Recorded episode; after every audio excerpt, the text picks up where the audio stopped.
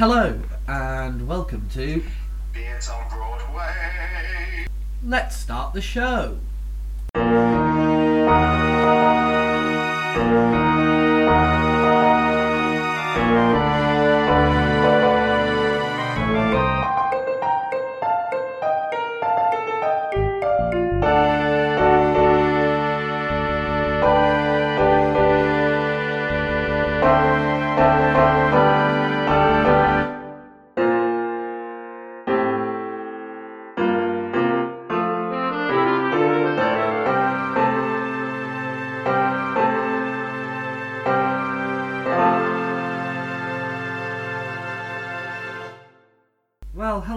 And welcome to our podcast, Two Beards on Broadway. My name is Chris, and I am one of your hosts, and alongside me is my friend Matthew. Say hello. Hi everyone, I'm Matthew. Yeah, well, I mean, I already said that. Um, and, and we're going to be talking about musical theatre, everything musical theatre. We're going to be looking at some of the most famous uh, musicals that have ever been produced, and some not so famous, some obscure ones, throughout the coming months and time that we do the podcast. Um, and we will be giving our thoughts, our reviews on the songs, the biggest hits, the cast, everything in between about those productions. So, Matthew, why don't you introduce yourself? How are you doing? Well, uh, doing fantastic, thanks. Um, loving spending every single day in the house and not doing very much. Um, yeah, as I'm sure everybody else isn't going completely mad. Um, so a little bit about me. I am a music director. Um, currently working on a production of Calamity Jane, um, which will open at the Joseph Rowntree Theatre when lockdown is over. Well, that's a cheeky little bit of a plug there to buy tickets. Absolutely. You Well, got- why not? Um, yeah, if you if you're in the Yorkshire area, you might as well come along. Actually. Yeah, good good idea. Matthew's a very talented musical director indeed. He uh, he was, Oh, was you. well, you were a musical director on a production that I was in, weren't you, Matthew? So Yes. was yeah. indeed. And and he's produced the jingles. So the jingle to our opening you've heard, and the rest of the jingles that you will hear throughout the podcast are all produced by Matthew. Thank you very much. No problem. Okay, so a little bit more about the podcast before we actually kick off with our first musical. Um, so, during the podcast, we are going to have some fun, fun segments for you to get involved in uh, at home. We have got a little bit of a quiz coming up, and that will be about halfway through our show. Um, we have got what we call our roll call segment, where we will choose the best cast and rank them. And maybe put in suggestions about who we think should play some of the roles in the productions that we look at. Um, we will also choose our favourite song in another segment, and finally, we will be reviewing the musical and we will give it a rating. But it's not a normal rating, we have our own ranking system which involves seats. So I guess you'll find out about that later. Um, so, Matthew having a laugh there. Um, I know. Absolutely. Do anything normal. Yeah, I know. We can't do it. It's a musical theatre podcast. You can't be normal. Absolutely. Yeah. Everyone in musical theatre is a little bit loony. so, we um, this week our chosen musical is the one, the only, Les Miserables. Absolutely, it is. Absolute classic. Can you agree on that, Matthew? Oh, absolutely. It is one of the defining shows of musical theatre, isn't it? Oh yeah, I mean it's it's one of those ones we were, we were talking the other day actually, and we were just kind of having a brief discussion about it, just thinking, you know, what we're going to say, and um, we I think we we kind of said we should do a podcast. Well, yeah, we said we should do a podcast for one, um, and hence why we're now here. Um, but we also said it's kind of like the staple, isn't it? A lot of people look to Les Mis as the how-to. I think is what you said. Yeah, absolutely. Um, it, it is one of the hallmarks of musical theatre. Um, everybody is always competing with the popularity and the show is Les Mis, because how could you not?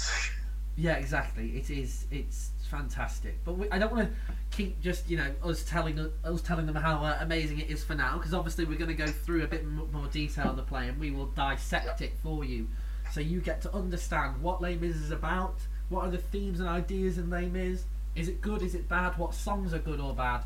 Um, and I've just said good or bad too many times. Um, so, um, why don't we? Uh, do you want to try and explain, Matthew, a bit of the context to Les Mis? You know, the setting, what it's Yeah, what it's around. okay.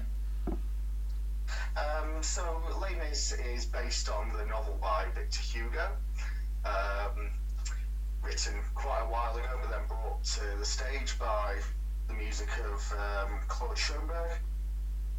It follows the story of Valjean, basically, as he was a prisoner for stealing a loaf of bread, in his words, and in the words of the antagonist, Javert, he stole a loaf of bread but then tried to escape a good few times, so he should have been in prison.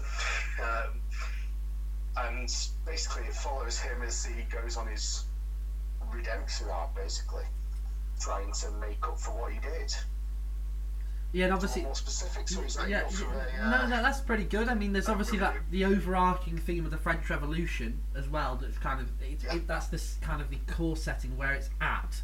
Um, but I think know, it's not the French Revolution, don't you? It's the Students' Revolution. correct. Yes, so it's not the French It's Revolution, not although what actually worked. yes, although people say it's the French Revolution, it's not the the official French Revolution No. that me or I or anyone else at home would know.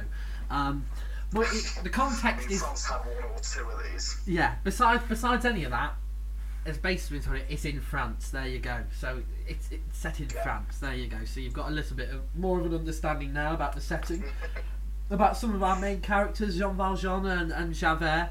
Um, Yeah. And I thought the best place to always start with any production is the opening, isn't it? Really, you know, the opening. Yes, a- a, absolutely. a good production has got to, in its opening, it's got to entice you, it's got to make money, make you watch more, but it's also got to give you enough information that you can understand what's going on with the plot. It's got to introduce the themes that are going to be in the play.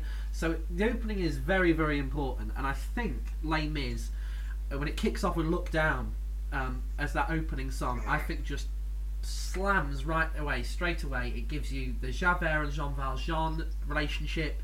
It gives you the big choral numbers that are coming in the rest of the show, um, and it, it, it just straight away puts its mark on that. This is going to be a musical that is going to be powerful. It's going to have really strong Yeah. themes and ideas in it, um, and you're going to enjoy it, and you want to watch more. Absolutely, it does. Uh, as you say, basically, you hear it with the uh, jingle that we put in today, those first two chords. Bum, bum. It is so powerful, the lower brass hitting out. And uh, I went Italy, I've seen it a few times before, but um, saw the Michael Ball and Alfie Boe version. And those two chords as they hit out, you saw the audience go, ooh, because it is so powerful. And then you've got the prisoners coming on, they uh, sing uh, Look Down, as you were saying, and it's about the hardship of being in French prison at the time and how horrific their lives are. And then you get the one Lily Javert appear, Yeah. who is oh, just one of the best characters ever written in He's a very he's a very complex character, I think Javert. I think as as we go on, I hope we kind of discuss that because he he's meant to be the villain, but I actually think at some points you kind of feel a bit of sympathy for him, really. Hmm. I certainly do, because you kind of get the feeling he's just doing his job, and he's, don't get me wrong, very good and thorough at his job, which you can decide for yourselves whether his job is one that is just and right, but in his eyes, he is just doing his job and protecting the people he serves. Yeah, he, he, he does what he he believes to be right, or what he's told to think is right. I mean, and, and that's the kind of the, the relationship that's been um, straight away and looked down that is introduced is that you've got Jean Valjean who has this kind of his own morals and what he views as is right and wrong, and that actually sometimes what people might say is wrong is actually all right in certain contexts, and it, it depends where your heart's really at. As Javert is very much no, the the letter of the law is the law. I am the law, and the law is not mocked. Um, is one of his great li- great lines in in, in, um, in a song that he does. Uh, it's beautiful, beautiful. But he's got this such high hold of the law that it has to be done word for word, and Jean Valjean just doesn't have that. Yeah. Um, how It's why you get such an interesting dynamic between the two because basically they have almost opposite views of the world. Yes. Yes, they do. I mean, another another thing that I, uh, another part of the uh, opening that I think is absolutely just sets the bar straight away is um, "I Dreamed a Dream." I think that song. Yes. I mean, to me personally, I'm a little bit sick of it because everyone now sings it, um, especially after especially after good old SuBo. it in it. No, I mean I don't like singing this song at all. My granddad used to always want me to sing this song to him, and I was like, "No, it's it's a woman's song, granddad. I don't sing this." Right? Um, but it's it's it's a beautiful piece of music, and it just it it's very much I think the for me it's like the flagship of the opening that really hammers in that this is going to be emotional. Nothing, not everything's going to go right. Not everything's going to go right at all. Um, and y- y- do not expect anything. It will surprise you. The whole musical is about twists and turns and surprising you, and what you think is going to happen isn't going to happen. And it's not afraid to tackle big, big things like prostitution and you know big ideas, big themes, things that are a bit maybe taboo or whatever, politics, whatever. They Les Mis isn't afraid to take on these big themes. Um, and I think I Dreamed a Dream absolutely sets that tone perfect. What do you think, Matthew? I, I agree with you there. Um, I Dream a Dream is a beautiful, beautiful song, but it's one that is always carried by the ability of the actress. Basically, she needs to be able to, in kind of what two verses, change from hope and lightness and everything that you would expect to be in your kind of typical leading lady to oh my god, life is cruel and hard and nothing works the way it should. Yeah, I, I- completely agree with that. There's a lot. Uh, that song in particular is so much. There's so much. The, the impact of that song so much relies on the actress themselves. You're absolutely right. I mean, I, I saw it in the West End, and I, I remember seeing it in the West End, and I thought it was a good version. It was, it was very, very good. Um, uh, and I won't say who I saw sing it because she may appear later on in the uh, in the, in a in a quiz, uh, so I can't say exactly yet who who played it. Um, actually, I don't think I don't think she was actually playing it, so uh, I probably could say, but I, I'm not sure. I can't re- actually remember the questions I wrote, so I, I'll, I'll avoid saying who, who I think it was for now. And um, but what I will say is, it didn't really hit it for me. I don't think she Right, really okay, got she got that emotion across. That real. I mean, for me, and I hate to say this, um, Mm. and we're going to talk a lot about, I'm sure in certain segments, the film, right? Because obviously they turned it to film.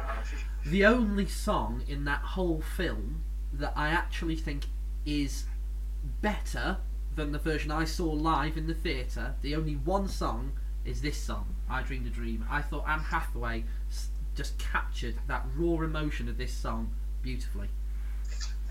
Fair enough, yeah, and uh, to be fair, she did do a good job of it. Um, I must admit, I have seen better versions, but Anne Hathaway's version was not a bad one in the slightest.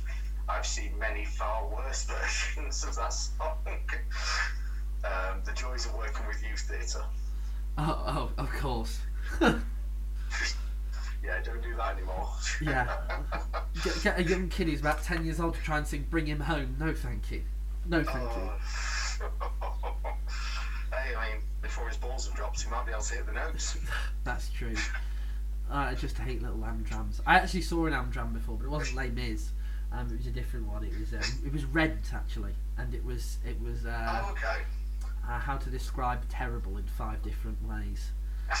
Terrible, crap, rubbish, shit, and uh, wank. I'll go for as the five descriptions of that musical.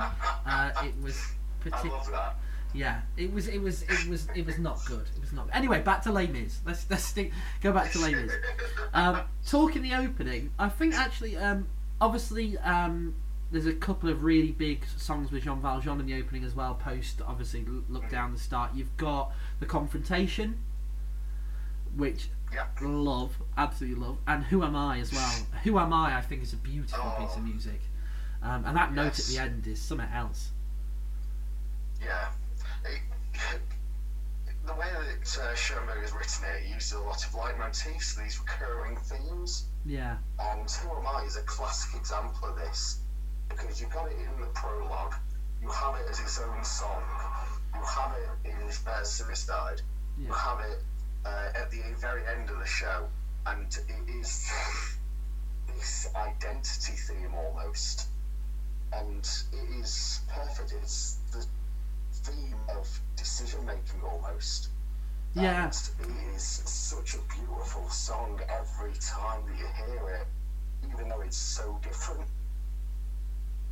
One that I really like from the prologue and gets overlooked by a lot of people, but it's the interaction between Valjean and the priest. yes. The priest, yes, Yeah. And I think that is a beautiful moment, uh, particularly on behalf of the priest, because Valjean just stole it from him. And when the guards bring him to the priest to basically get testimony, he says, No, um, I gave this to Valjean. Um, it's all his, and he's going to use it to make a better life. And then, as the guards go off, he says, uh, Remember this, my brother. I have bought your soul for God. And that moment haunts Valjean for the rest of the two hours of the show. yes, yes. It and does. it's Yeah, such an important bit of the show that is always overlooked because the rest of it is just so grand and this is such a small moment. Yeah, no, I can agree with that, and I mean, I, I, I absolutely love that scene with the priest, and you're right, it does play on his mind a lot, and you don't really think about that. I mean, I hadn't really thought about that when we were, when I was thinking, of, you know, about talking about Les Mis. I was like, I hadn't really thought about that that scene in the priest because it is really important actually in Valjean's whole Yeah. story arc. Yeah, absolutely. Because to go through the rest of the show very quickly, Valjean leaves uh, the priest with his um, gifts, shall we say, um, and does make a better life for himself. Um, he starts up a factory and becomes mayor in a small town. Um, this is where Fantine comes into the story. He ends up travelling to Paris after that and doing quite well for himself there and that's where the revolution starts. And at the end, obviously, you have Valjean's death.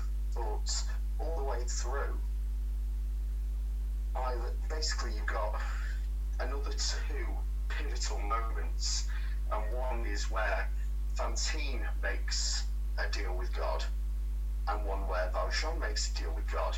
Yes. You've got Fantine praying for her daughter Cosette that she will be okay and basically trading her life for Cosette's.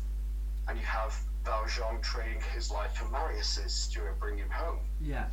And I do think because of that first interaction with the priest, they have that that line kind of shapes the rest of the show and Valjean's belief of what's going on. Hence he does end up making the deal to save Marius. Yeah. Yeah. There's that there's that big religious theme in there, isn't there? Yeah, absolutely, yeah. And whether it's a supernatural explanation in a fictional book or whatever like that, I do think a part of the character is I need to make a deal with God. Yeah.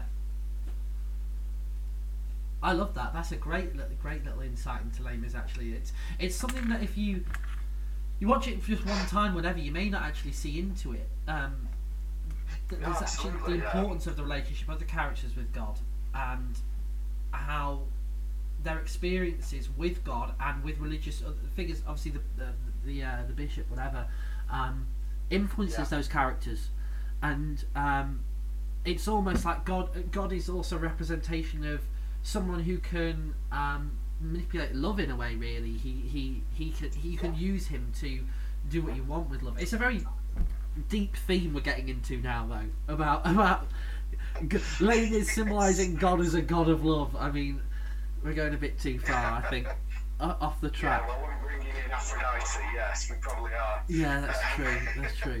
Um, But the relationship between the characters and God, as you say, is a complex one. Um, you've got uh, people like Javert who in Of course, yeah. almost kind of a more stalwart way, kind of represent that kind of firmness and the anger behind maybe the Old Testament God, whereas the more forgiving nature is really what Valjean is playing against. Yes. So you could look at it that way as well. Yeah, I like that actually. That's a really good insight because if you think about it, that obviously the bishop, when he takes the um, all the pots and everything from him and steals them all, and then he says, "No, they belong to you." Um, Yeah. that's a very forgiving thing to do.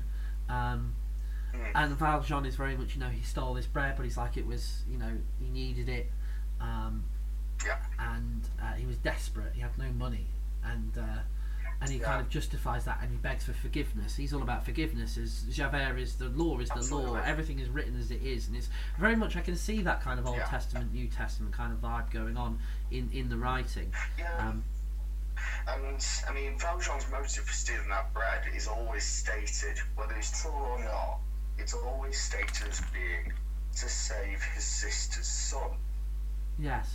which again is an act of love, and it backfired, and we don't find out how that ever went.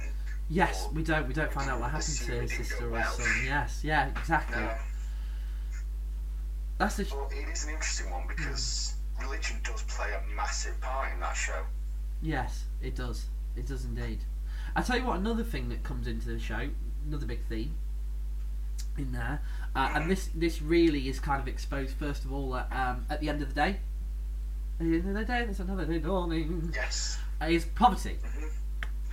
poverty, poor, uh, absolutely, yeah. uh, and that's a huge theme within Les Mis uh, as well. That's in there alongside religion is people living rough, not having money. That it was difficult at times, um, and that kind of mirrors that kind of whole narrative that we were just talking about about um, Jean Valjean. You know, when he was struggling and he stole a loaf of bread.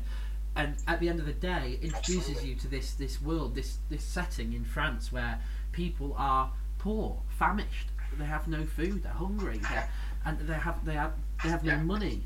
Um, and it's it's it's a really good introduction to hard that. Time. Yes, yeah,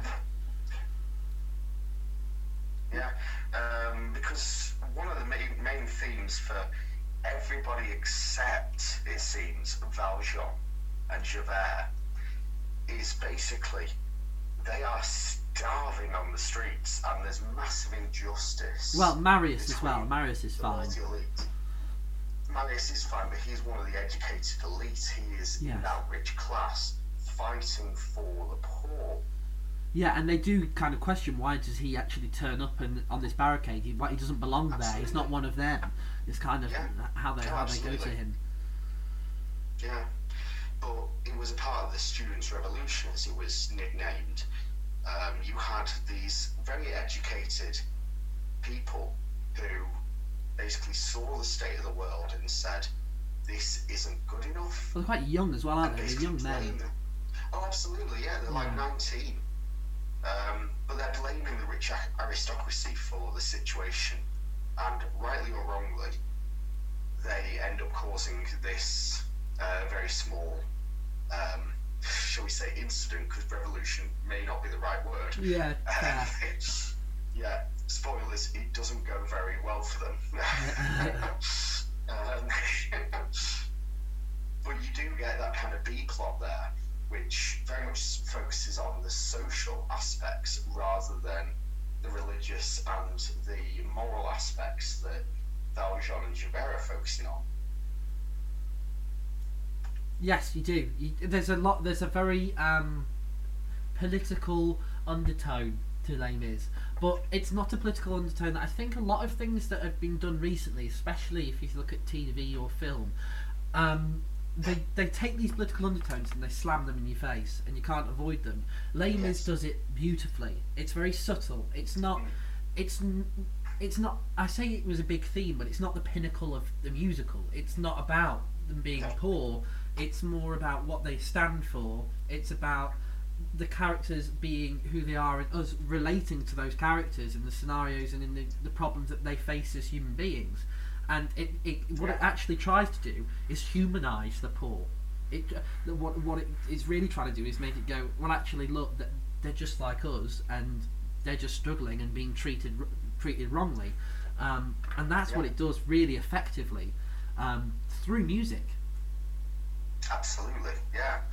And again, you have various leitmotifs that come in for these, not not for the characters, but for the ideologies that they are representing. Uh, one of my favourites is uh, Gavroche in Little People. Ah, yes, Gavroche. basically takes on this uh, narrator role for the audience. Um, you get basically you get a repeat of at the end of the day, just in a different city, Yes, focusing on different things. And it's Gavroche that tells the audience what's going on. And he's like a nine, ten year old kid yeah, with this wild understanding of the way the world works. Um, he doesn't quite understand that it can change or what the implications of what he's getting involved with are. no, But he has this understanding of what's going on. Probably a lot better than most of the characters yes. in the show. To be fair, though, I Um, think that actually his naivety to the risk of what's going on is actually exacerbated by the rest of the characters involved in this small-scale revolution that um, Yeah. is happening. They don't actually realise the risk or consequences to what could happen to them. Um, No. He's certainly Enjolras, uh, the leader of the revolution, whips everyone up oh, into I a love that character. I love him. He's He's, he's fantastic. Yes, he he is. is the Che Guevara of this show.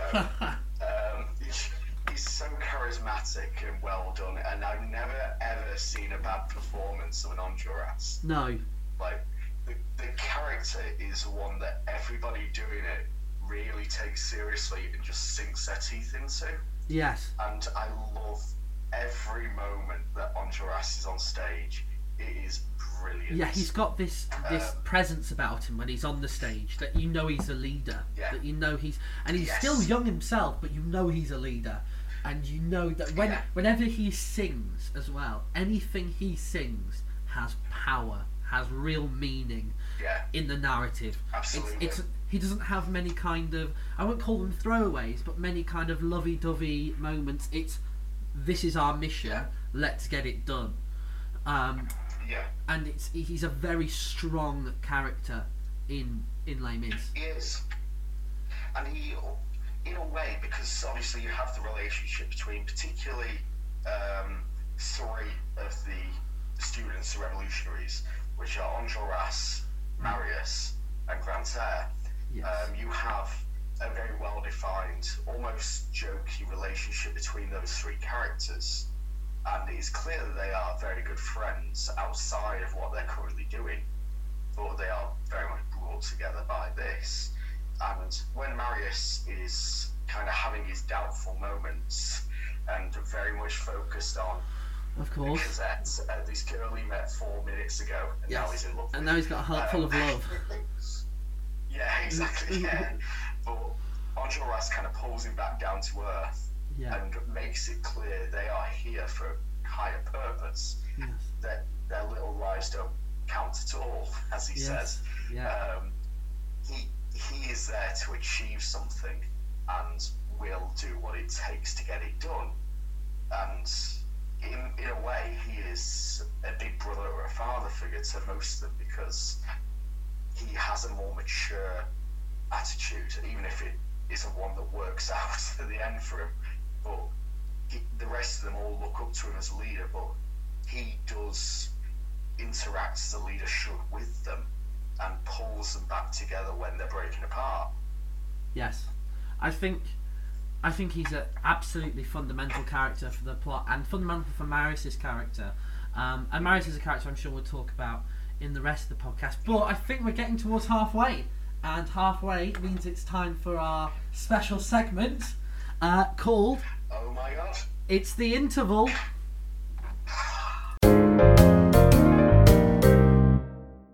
So it's at the interval. It is time for our halfway through our podcast quiz. It's the interval will feature different questions depending on the musical and what we feel like. This week, it, it's the interval. We'll have finish the lyrics, and a Who Am I round as well. So, And then we will have a guess the character, Chris, won't we? of course, guess the character because Matthew has decided to test me on my Les characters, which I am dreading. I have, yes. Okay, so we'll start off with a bit of a quiz for Matthew. He's got five questions. Let's see how well he can do. Play along at home. Um, and we will start off with three finish the lyrics questions. Okay, so I think um, in order to give you a slight chance, I will try and sing these as best I can. If you can't get them, I've got a little, I've got a little bit of a hint for you as well. Okay, so question number one is as follows: Lamarque, his death is the hour of fate. The people's man. And what comes after that? Okay,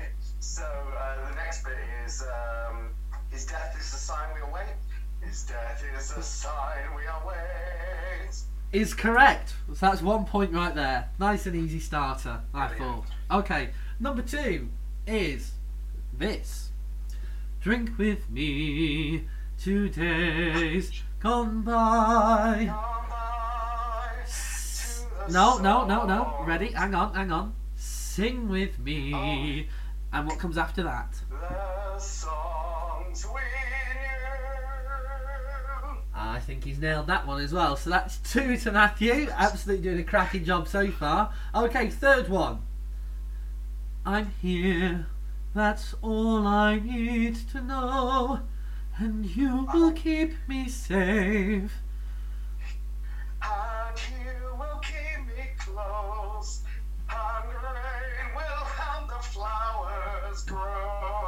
Well, there you go. That's three out of three on finished lyrics. I hope you did well at home. So those were from ABC and Red and Black, Drink with Me, and A Little Fall of Rain. So I hope you did uh, all right with those at home.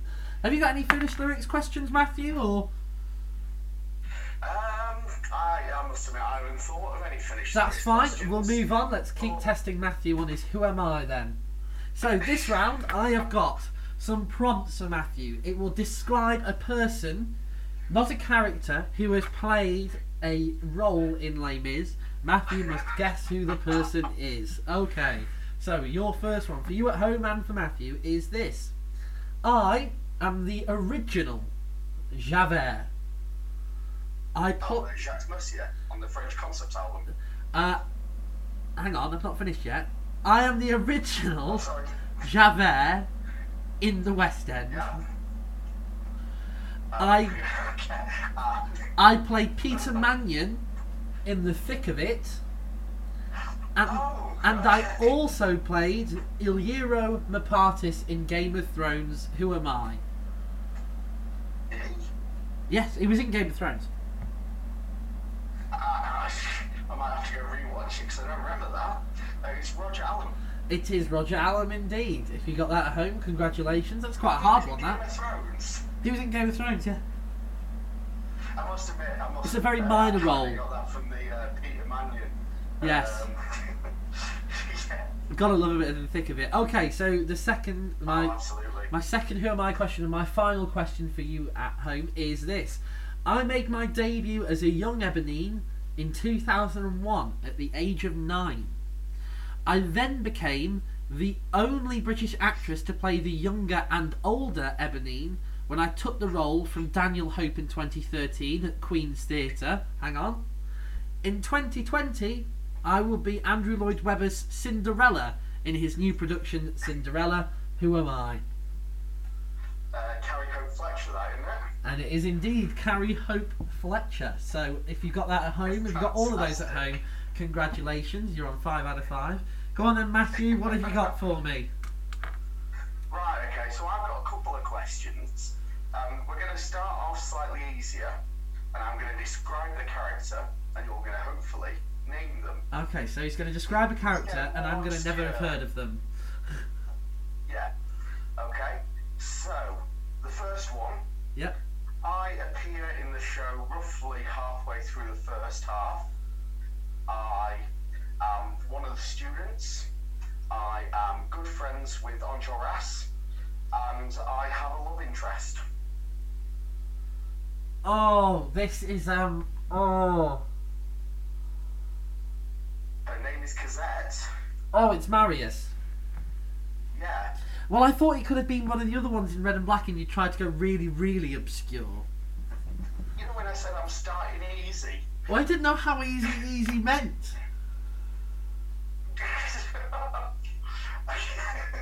okay, it should have been pretty easy for you, but well done. Thank um, you. So um, the next one No. I'm gonna go for is I. I was portrayed by Helena Bonham Carter in the movie. I like a drink and wish my husband was anyone else. This is absolutely Madame Thenardier. It is, yes. Good man. Yes. Okay, so now we're going to get slightly more obscure. Oh dear, here we go. Um, no, it's okay, you've only got two left. Okay. Okay, so you're doing well. Um, right. I am also one of the students. Yeah. I have a little brother, Gavroche. Oh. I, in Drink With Me, start to question what we're doing and Oh. realise I am terrified about the prospect of my own death. Oh. One of the students, is your little brother, and you realise you're terrified of your own death. Oh. Yeah. I must confess, I think I can visualise the character, but his name is escaping me. Okay. Well, I will sing you some of the lyrics. Okay. Okay. Um, give me a second. Ho- ho- hopefully, this gives me some kind of a clue. Maybe you've already got it at home. Uh, if you have, crossed. if you've already got it at home, congratulations, you're doing better than I am. So this is uh, solo in Drink With Me. Drink with me two days gone by. Can it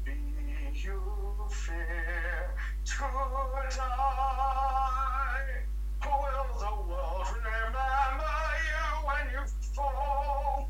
Could it be your death nothing at all? Is your life just one more lie?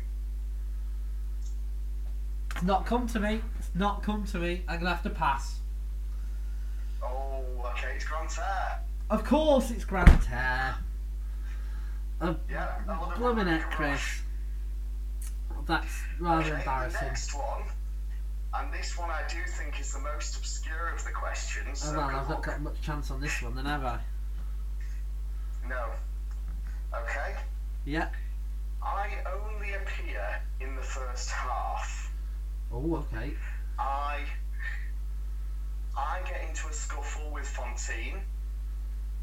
Yeah. I accuse her of attacking me. Oh, this is Javert um. appears, Oh, and I single-handedly ruin her life. Well, the second time. yes. This is the um. This is the the sailor who comes in and uh, tries to. I'm Uh, not sure he's a sailor. he's n- oh, what's he called? Um. Are you not on about the captain? Is he captain? Nope, I am not. Give me the clues again. Okay, I'll try and remember what I said. Yeah. I only appear in the first half. Yeah. I falsely accuse Fantine of attacking me and rat her out to Javert.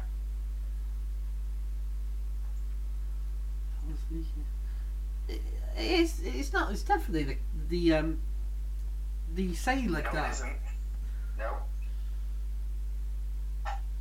Attacking him. Oh. Or is he some kind of lord or something? Some posh guy? It's definitely someone posh. He's, he is a posh guy, yeah. Yeah, he's the Uh, posh. he's one of the dandies. Yes, he's um. Oh. I mean, if I couldn't get Grantaire, then I'm definitely got not this. This guy's name is not coming anywhere anytime soon.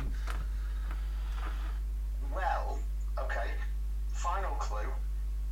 Later on, also is part of Thenardier's gang to when they plan to rob uh, the Rue de Plumet. Is he? Yeah. Well, you've lost me now It's the completely. posh one. You- uh, the Of course, yeah. Wow, that's a hard one. As I say, that is obscure, yeah. Wow, right. I mean, I I struggle Yeah. with that. Hey, I'll take I'll take a two. I mean, the two I got were pretty easy. I was bit sad I didn't get Grantaire, but you know we can't win everything. Um, No, I, I, I did mention him earlier in the podcast, so I was wondering if yeah, I thought. help you out. Well, to be fair, you mentioned him, and then I thought, no way is he going to just bring him up again. And then I was, and then he did. Oh, blooming it! God damn it! Right, okay. So that is our. It's the interval. I hope you enjoyed that. That's our quiz that we happen every week. Uh, let us know what you scored at home. Either comment below or send us a message, um, and let us know how you did. Um, and we will. Hopefully, you did better than I did. Anyway, um, I only got two. Um, so, um, we are going to move on and uh, we are going to continue with our talk about Les Mis for a little while and then we're going to go on to another little fun section that we've got lined up for you. Um, so, um, obviously, we talked about the opening for a little while and some of the big themes that go on, and I think it's about time, having had the interval, either side of Les Mis' interval in the production are some of the biggest, most well known hits from Les Mis. We are talking about um, Do You Hear the People Sing? One Day More. Red and Black. These huge, big band numbers. Um, and aren't they just They're not fantastic? big band numbers. Aren't they They're fantastic? not big band, mate. Oh, well, of course, they're not big- are Fantastic, though. Of course, they're not big band. Actually, that's fair. Big chorus is what I wrote down, and then for some reason I changed that to Yes, big band. But absolutely. they're big choral numbers. Um, There's nothing like doing it live, is there? yeah, you try and you try and tell Matthew that something's big band, and I'm sure he'll correct you. Uh, it's kind of a habit of a musical director. Yes. Okay, so on uh, one day more, do you hear the people sing Red and Black? Oh. They are just fantastic. Aren't they just some of the best songs ever written? They really are phenomenal. One Day More, uh, for those of you who don't know the song for whatever reason, Listen to it. the culmination of everything going on up until that end of the first act. Yes. And it plays on almost every theme musically that has come before and then shoves them all into this one song and it just somehow works. Oh, it's It is genius. absolutely incredible. It is. It is one incredible. where if you aren't kind of if you aren't emotionally drained by the end of it, you clearly weren't watching. yeah, of course. Yeah, it is that. It's that. a It's a culmination of everything that's gone on so far, and it's every. Somehow, you're right. Somehow, every little, every character is the, the main protagonists in, in in the play are in this one song, and they're all singing different things that are relevant to their own narrative, all mashed together, all on top of each other, and somehow it works. And Yeah. sounds amazing. Oh, absolutely. Uh, something actually that we haven't yet discussed, which I think we really should. The Thenardiers. Of course. It's on my list here. It's on my list. How da- It's on my list. It's Oh, on. I've got Master of the House on here, and because that is just to me, that is I love. I, I love sing, um, singing musical theatre, and one one of the songs I think is just so fun. It's Master of the House. It's hilarious. Absolutely. It is. It, it's just got this. It's great. Yeah, it's pure comedy in music, and I love it to pieces. Yeah. Uh, the orchestration for that is phenomenal. Um, it really is brilliant. I, I love that song so much. um, it's great. And I've never, again, I've never seen a bad set of Thenardiers. They get to play off each other so, Yes. so much in almost every scene they're in. Uh, they're very much that kind of Abbott and Costello or um, French and Saunders double act Yeah. and it is phenomenal watching them work because they are hilarious from start to finish. The writing is good don't get me wrong. The actual written word on the Yeah. page is great. But every actor that does those roles, Yes, I think. I, yes, I think you're right. I think actually when I've seen Les Mis um, live in the West End, the, you could the stuff that they were saying and doing was funny, but what made it more funny is what these actors did with it. and how they put their own Yeah. stamp on it and how they use these words and what's been written and they turn it into something completely hilarious. Um, Absolutely. and that that's the true art of those two characters. They are really it's they're very interesting characters because fundamentally they're bad people. Um, they are fundamentally they are terrible people. But what is more bizarre is out of all the characters in the play, they're the funny ones. So the two people who are inherently bad throughout the whole play are the ones chosen to be made funny, which is a bizarre Yeah. concept. It is, but it works so well. Um, they're very much in a very different way from. Javert is often called the villain of the piece. And Yes. you can argue whether that is right or not. With the Thénardiers, you kind of can't. They are bad people, but almost in kind of the way the Jewish folklore, the hero is not someone strong or powerful. It's somebody who is quick-witted and uses their intelligence to outsmart someone. And the reason I bring this up is because it's very much scored for a lot of klezmer clarinet, so it has that Jewish sound to it. Okay. Um, so in the orchestration, actually has that very French feeling to it, what almost a stereotypical French feeling to it. There are elements in there like the wow wow wow wow. Um, with that being that sliding clarinet, it does have that Jewish element to it, Okay. which I think adds a bit of backstory there that you wouldn't ever actually think about, or you know, unlike uh, say in Oliver, where Fagin was very much written as he is Jewish. Yes. These two, it's just kind of very subtly kind of hinted uh, in Yeah. there.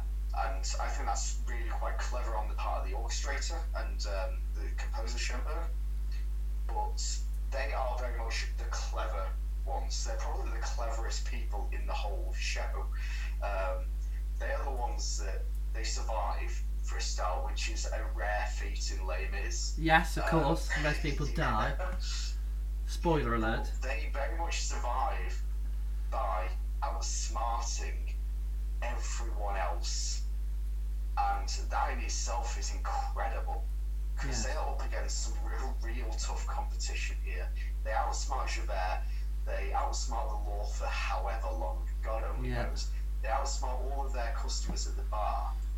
And they are able to roll through at the And end I think- in I- high society. I actually think one of the things you just touched on there, which I, I think is actually really relevant, is we're talking about obviously how these you were talking about how obviously these not only that that Jewish element that comment is really interesting because I haven't I mean I've not got the ear that Matthew's got so I, I couldn't really read into that but I think that's absolutely fascinating really interesting the interesting thing that you did say for me is about Javert as well with the Thénardiers because Javert is someone that we talked about earlier in this podcast about who holds the law as the law is, and he believes that that's inherently right, and that there are just good, there is good Yes. and bad, and the Thénardiers, as we've we've we've discussed and agreed, are bad people, right? They're terrible people, Yes. and Oh, absolutely. Javert, They sell their daughter. yeah, they sell their daughter, right?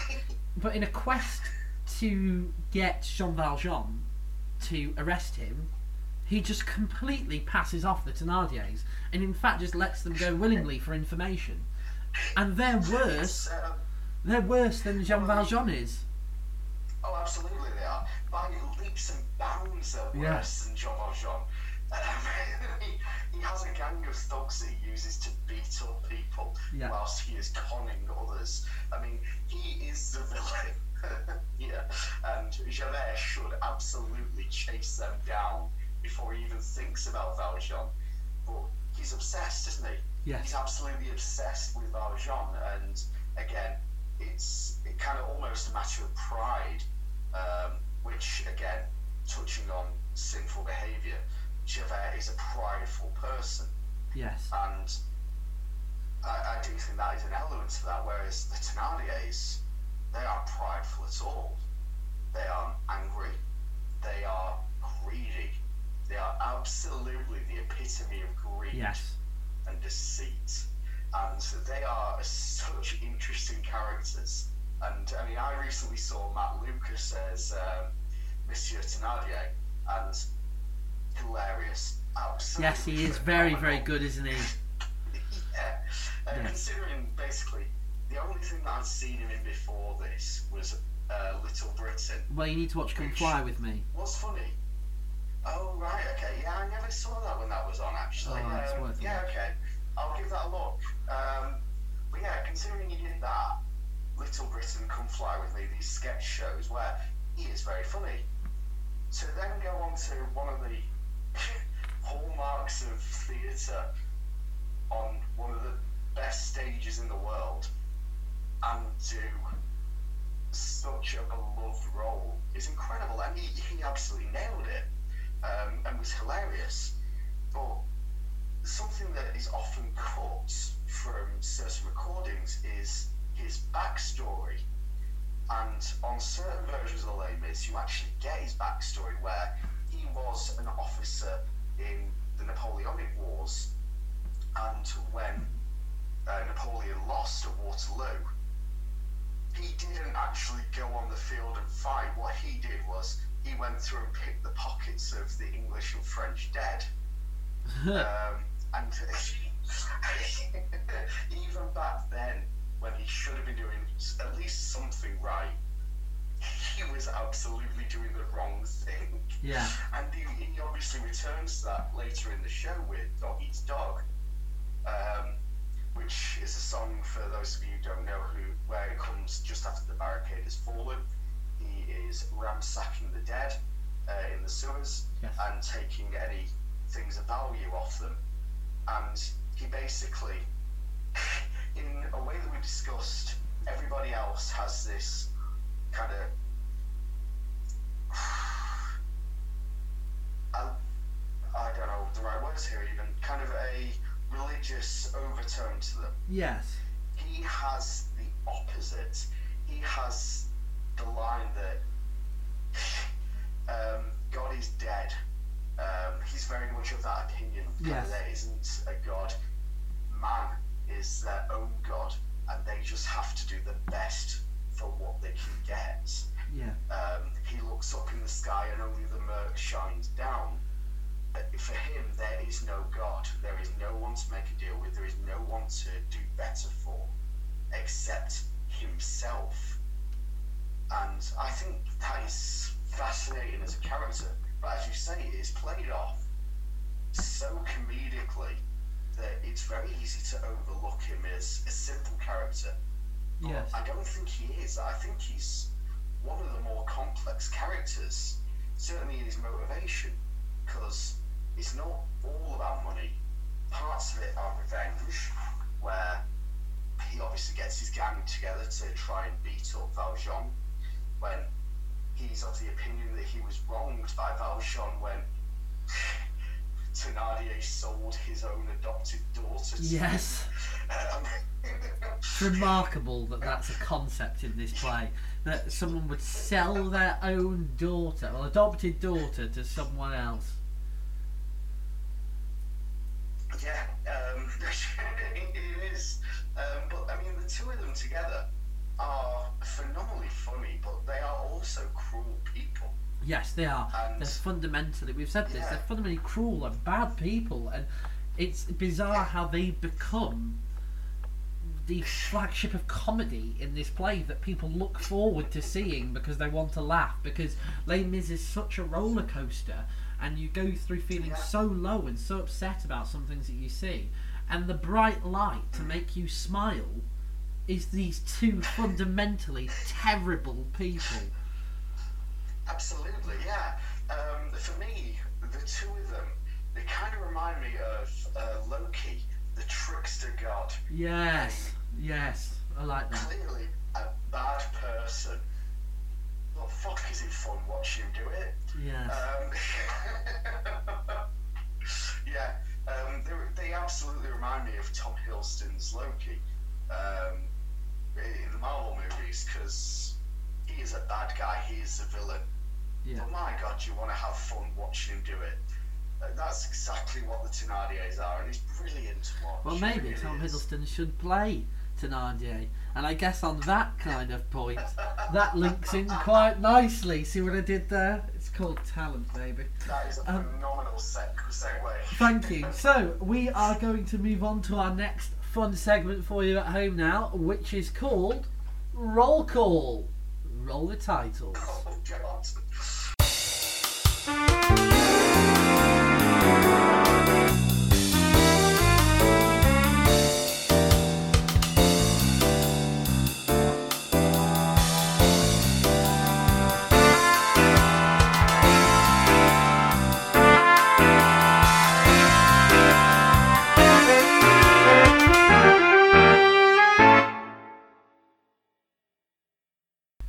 So welcome back after our next little jingle.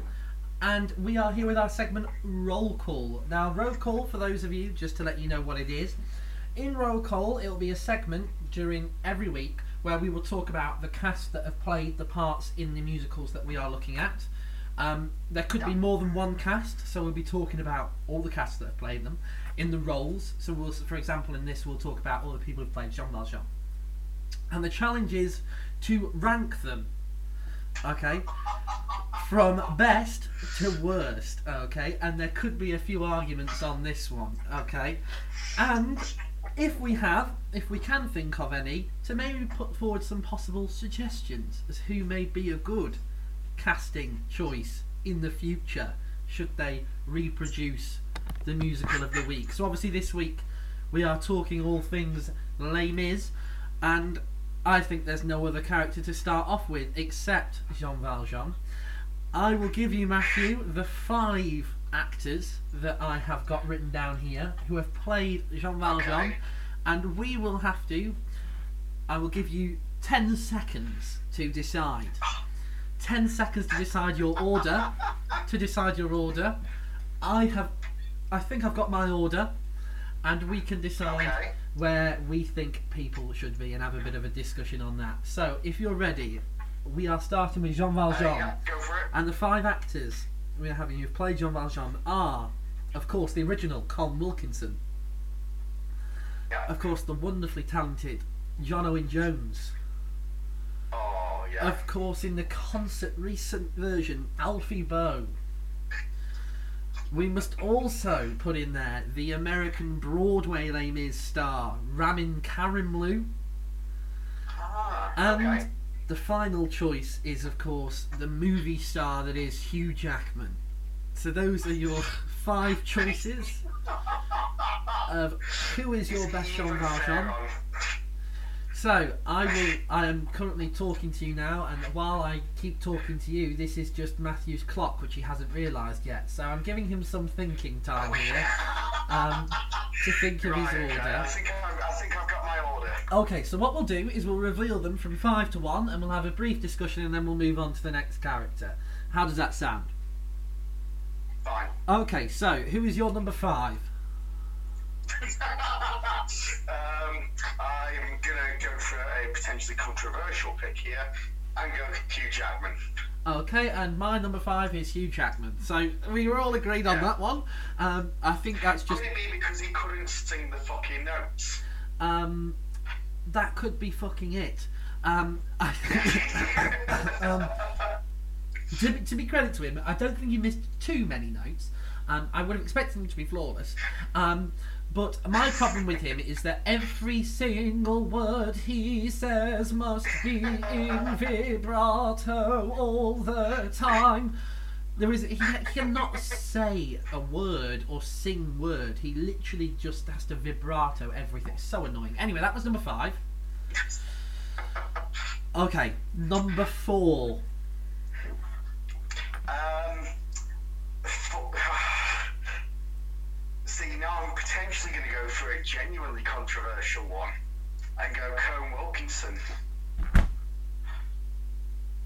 I am shocked. I am gagged. Colm Wilkinson, four. Okay. I, I, I know, I know. Um, Do you want my number four? basically Hang on. Do you want my number four? Four phenomenal guys. Okay, Go my number four, Alfie Boe. 100%. Ugh, what? 100%. Seriously? Yes. Wow. Uh, do you want to explain why, or just Okay. throw shade all night? No, reasoning I put Alfie Boe at number four is because for me, he's too operatic. And at times, I, for me, he just loses some of the emotion. It's it's useful in some of the power numbers that Jean Valjean has got, but sometimes when I think there's that raw emotion, I don't think Alfie Boe gets it across as well as some of the others do. I don't personally. Okay. Um, I think you're wrong. And you put, hang on, you put Colm Wilkinson number four. Explain. I did, yes.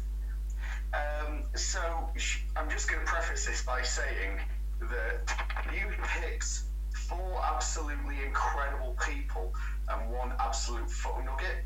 So um, you got quite a distance Correct. between five and four on that sliding scale. hmm Um, so, shall we say it's not a linear path to number one here? The top four for me are all very, very close. For me, though, Colm Wilkinson, um, and this is probably a very personal preference kind of thing.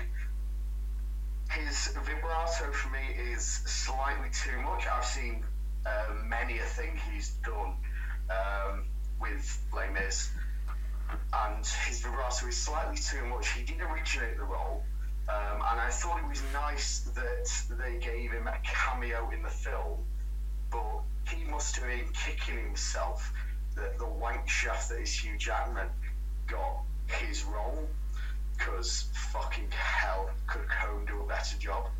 Um, but in comparison to Ramin, Alfie, and John Owen Jones, I, Rubbish. Lies. I, I I'm telling you, I'm going to repeat his own line back to him. You're wrong. You're wrong on this. Okay, right, we've got to move on. We need to move on. We've got to get these lists out. Okay, so who is your Okay. number three? well, my number three is Ramin Karimloo. And my number Well, three is me- Ramin Karimloo as well. Right, for me, he will always be Phantom. Um, Yes, agreed. It's genuinely Oh, yes. hard for me to imagine him in another role because I know his voice so well. I've studied Phantom in the past, done it several times. He was Um, born for Phantom. He's I- just got this beautiful tone. And don't get me wrong, he plays a beautiful Jean Valjean because his voice is so amazing. Yes. But for me, he just Oh, absolutely. his stamp still. You you can't w- help but watch him play Jean Valjean and still think, but he's really good in Phantom, isn't he? Yeah, exactly. Yeah, that that is where I genuinely start to struggle with him, Okay. um, and it is probably wildly unfair. yes, it is. of us to judge him entirely by Phantom. But he was so, so good in Phantom Yes, he was. I think I just have to judge him on that. Okay, right. Number two. Uh, number two for me is Alfie Boe. Number two for me is Connor Owen Jones. Sorry, Connor Owen Jones. Sorry, I said Connor Owen Jones. That's an old friend of mine from university. I mean John Owen Jones. John Owen Jones. Um, John Owen Jones for me is number two. Um, I, th- it's quite close between him and my top choice, but I think John Owen Jones is blooming fantastic at anything he puts his hand to. Um, this to me just comes down to personal preference between these top two of who I whose voice I prefer. Yeah. Um, and I For, think for me, it is as well. There, there is also because obviously uh, I've put Alfie Boe and John Owen Jones as Alfie uh, Boe, two or more num- respectively. Alfie Boe number two is an absolutely shocking decision. Well, you say that, but Alfie Boe doing his bringing home with the key change so he takes it higher is one of the best things ever done. Um, it really is. Um, but there is in the um, the Waltz of Betrayal where um, it's a name that he's never ever used for the song, but it's where you have the t- Thénardiers meeting Valjean for the first time with Little Cosette. Yeah, Um, it's that one. Um, John Owen Jones and Alfie Boe and Colm Wilkinson all play this song so differently and it's one of the main differences between the three of them. John Yeah. Jones, when he's uh, doing the "Now your mother is with God," he's doing that as almost a joke, kind of a "Let's not say she's dead because I've got an eight-year-old child here." Yeah. let's try and find another way round that. And it also helps that the Thenardiers don't get the joke. Yeah. Um, So John Owen Jones is your is he your number one? John Owen Jones is your number one. He is, yeah. Wow. Absolutely, yeah. Okay. Um, a, I love his voice. I mean, Yeah. to be honest, the top four, I love their voices. So you put, uh, but I'm I I am do. slightly offended that you put Colm Wilkinson four because he's my number one. He is absolutely incredible. Mate, if you're offended by that, then fuck off. Seriously, tougher skin. Um, but yeah, uh, John Owen Jones, he plays that one bit yes. as very different from the others. And I think that's really quite good. Uh, I think it's very clever. Whether it's him or the director that he originally worked with and he's kept it, I don't know. But he has always done that and it's phenomenal. So there we go. Yeah. it. So there we go. We've got our lists. We've got our differences.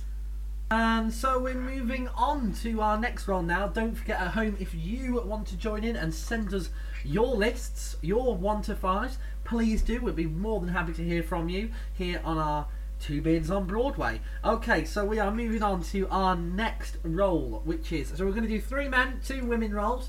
Um, the next male role is Javert. And we Right, have okay.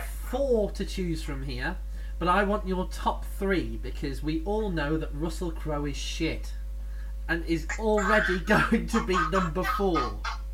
Right? He absolutely is. If you yes. if you want.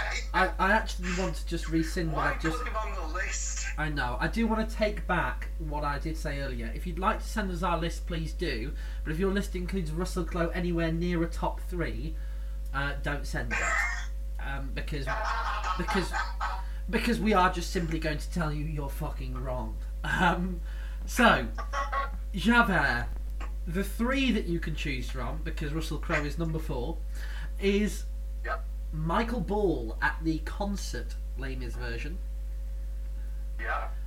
the original Roger Allam Okay. or Philip Quast. Right. Yeah. Okay. I've got him. Okay, and uh, I have my order. Uh, and why don't we kick off? Kick off with number three. Who's your number three? So for me, it is uh, Roger Allam.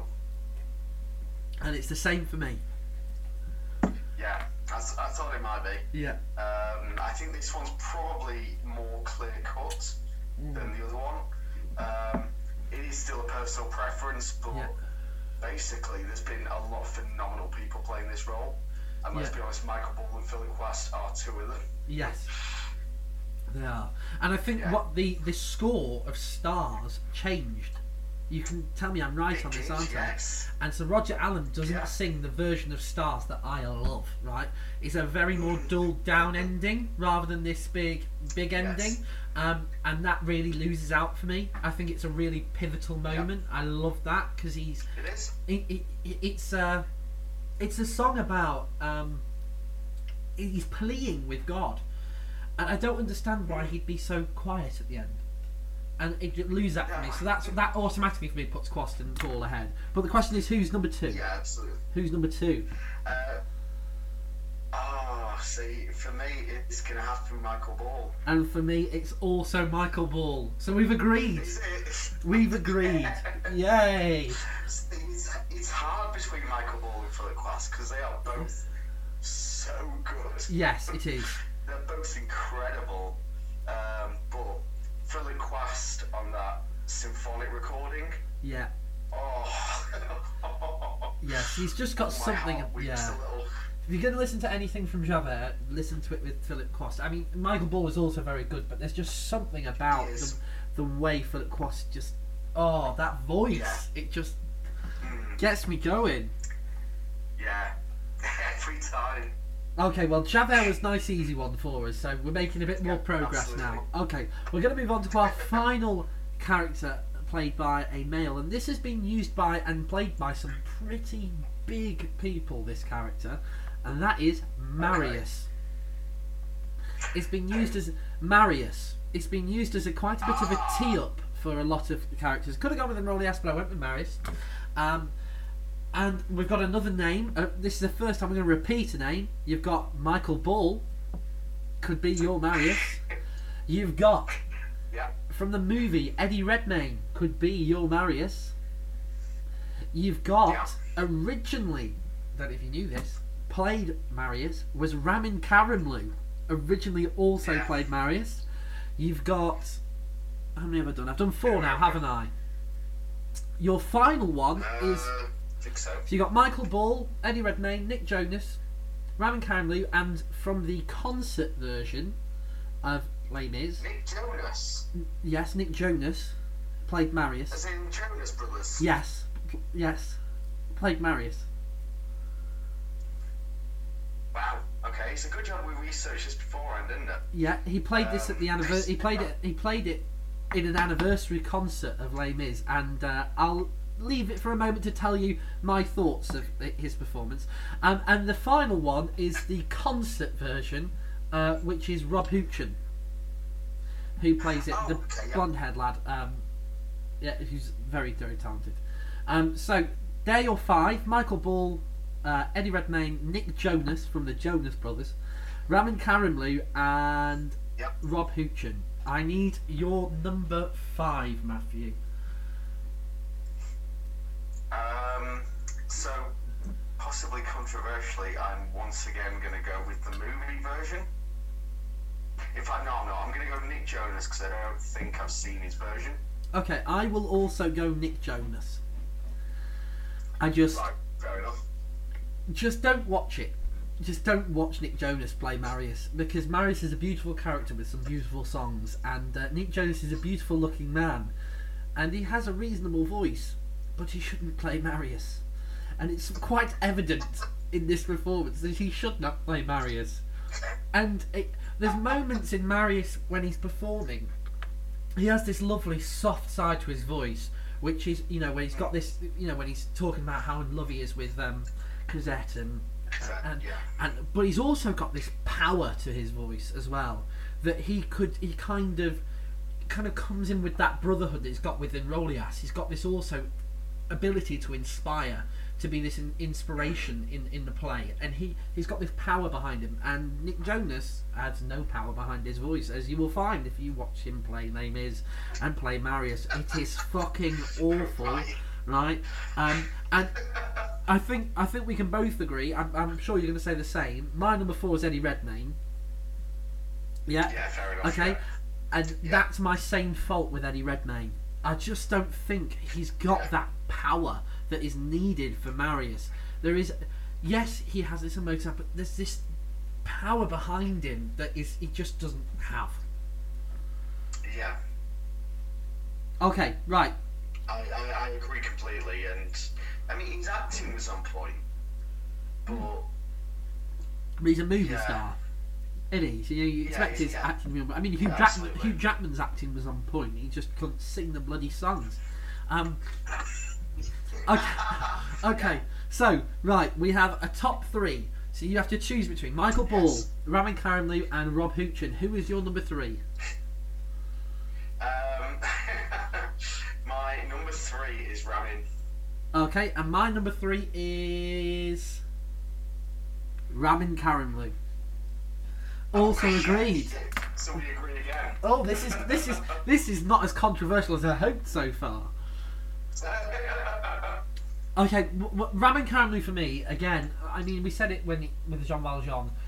One, he has just become so epitomised for Phantom. Um, two, I hate to kind of say I this, but but th- this is what I was about to say. I actually think with him, he's almost too clean.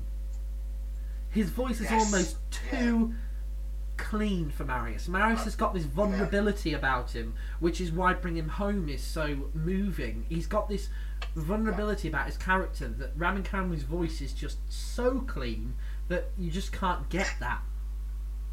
Yeah, absolutely. Yeah. Well, I'm glad I stole your thunder on that one. Yes. no, we, we do agree. Um, so top two were uh, Michael Ball or Rob Houchen. Um, Rob. Yeah, for me, Rob Houchen is number one. I should say now. Um, I know that you might not agree. Amen. Rob Houchen is number one, and I would, do, I would have absolutely argued to the death with you on that, and I'm so glad you said it. Which is a bit of a, you know, I'm a bit gutted that we didn't disagree, and I could have put forward Rob Rob Houchen's case. Rob Houchen, I one of the fir- one of the first things I ever went to see. Hang on, there's a bit of a story behind this. One of the first things I ever went to see in the West End was Les Mis, and Rob Houchen played Marius. It was in one of the in about the three years he played Marius. I went to see him while he played it, and he just had this voice, this vibrato behind his voice that is the most gorgeous I've ever heard on someone who's done musical theatre. This is a bold statement, right? I think he has the nicest vibrato I've heard of anyone I've heard sing musical theatre. Okay, and so coincidentally, since then. I've become a huge fan. I follow him on Spotify. I followed all the performances that he's done. So when he went um, to do the concert, I followed him. When he went to do uh, Eugenius, when he's done Venerama, the musical, I've followed this man because his voice to me is absolutely gorgeous. I agree 100%. It absolutely is. And his acting throughout is phenomenal. Yes. Uh, when he's doing chairs, um, I must admit, I saw him in the role and I was absolutely in tears. It was so moving in a way that many of the others haven't ever been. Yeah. He just had this mastery. You're absolutely right. Of the, I've just talked about how I think his voice is incredible, actually. But you're right. His acting is also phenomenal, and I think that comes from the because he played Marius for so long. Um, in, Yes, in yeah, the production. Absolutely. I do think Um, he understands the part as well as anybody ever could. Yes. Yeah. I Which again that. might go against him in the future because you will think of him as Marius in the same way we're saying Ramin. Uh, But- but- you mean Phantom? But Um, but we say that, but bear in mind Ramin's still done very well in our lists with Marius and with Jean Valjean, yes. and Michael Ball's done well in the Javert and Marius list. And I personally think that Rob Houchen is one to keep an eye out on because I reckon he's coming back to Les Mis as Jean Valjean. There is my who's next, right? There is my who's next. This guy in ten Well, I years' time. The actual one, don't you? Yeah, I think about ten years, five years time, this this lad Rob Houchen is coming back and he's going to be playing Jean Valjean, hundred percent. now that I would really like to see. I must admit, yeah, that and would be that- phenomenal. And that, if it does happen, I will personally buy you a ticket to come with me because we have to go see it. I'm going to hold you to that. No problem, please do. Okay, let's move on. So we've got two more characters to get through. It's quite a nice long segment. This. I hope you're enjoying it at home. Don't forget to send us in your suggestions of your lists. I mean, if you've not heard Rob Houchen, you might have Michael Ball number one. We don't know. Let us know what you think. Who is your number ones in these lists? Okay, we've got two more lists for you, and we're going to move on now to Eponine. So we're moving on to Eponine now, and we have got five people who have played Eponine, and it is our challenge to put them from one to five. Okay, so the five people to play Eponine that we can choose from are Frances Ruffelle, Lea Salonga, Lea Michele, Samantha Barks, and Carrie Hope Fletcher. I will give you just a moment to decide. Yeah, I'll run down the list one more time. So you got so you got Frances Ruffelle, Lea Salonga, Right, that was it, yeah. Lea Michele, Samantha Barks, and Carrie Hope Fletcher. I'll give you 20 seconds to decide. Okay, well, that was a very short 20 seconds. Uh, Yeah, wasn't it just? I know, uh, I know, literally about hardest one you've caught so far. about two seconds. Okay, so um, this is hard. It is very hard. Um, so the Yeah. I'll just remind us of the choices again. We've got Frances Ruffelle, Lea Salonga, Lea Michele, Samantha Barks and Carrie Hope Fletcher. Okay, who have you got at number five? I've got Lea Michele. And I have Lea Michele as well. Yes, yeah. She just Yeah. she I just don't think she has the gravity to pull off that role.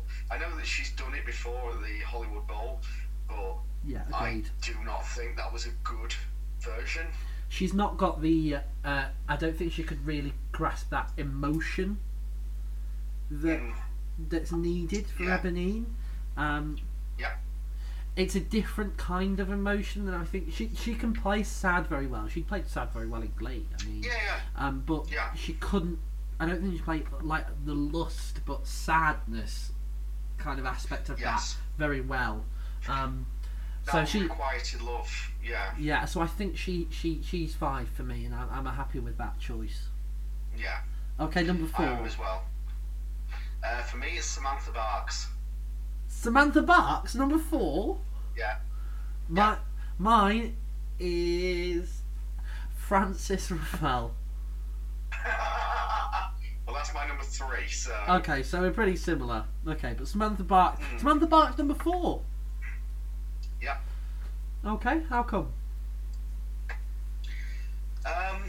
So I am going off the movie and the West End. Yeah, The movie was a pile of dog shit generally. yeah. Uh, she was a better performance in it. She was probably one of the be- better Ye- ones. I can agree with that. Yeah, Um, I would say it's between her for the entire time she's on stage for the film yeah, and Anne Hathaway's I Dreamed a Dream. yeah. Um, those three minutes of her, those are probably the best bits of the movie. No, yeah. Um, Well, whoa, whoa, whoa, whoa. No, no, okay. I know I'm narrowing a three How hour dare film you. down to about 10 minutes. How dare you dismiss Aaron Tveit as Enjolras, who I absolutely adore as an actor. I think Aaron Tveit Yeah, is well, gorgeous. honestly, That's probably because I think he's fit, isn't a memorable moment of the film, mostly He's- because the ev- rest of it is so dog shit around. Everything he's in is a memorable moment in my back of my mind. I'm afraid. yeah, just in your mind, yeah. Yeah. Um, just in my mind. We'll say that for now. Keep it PC.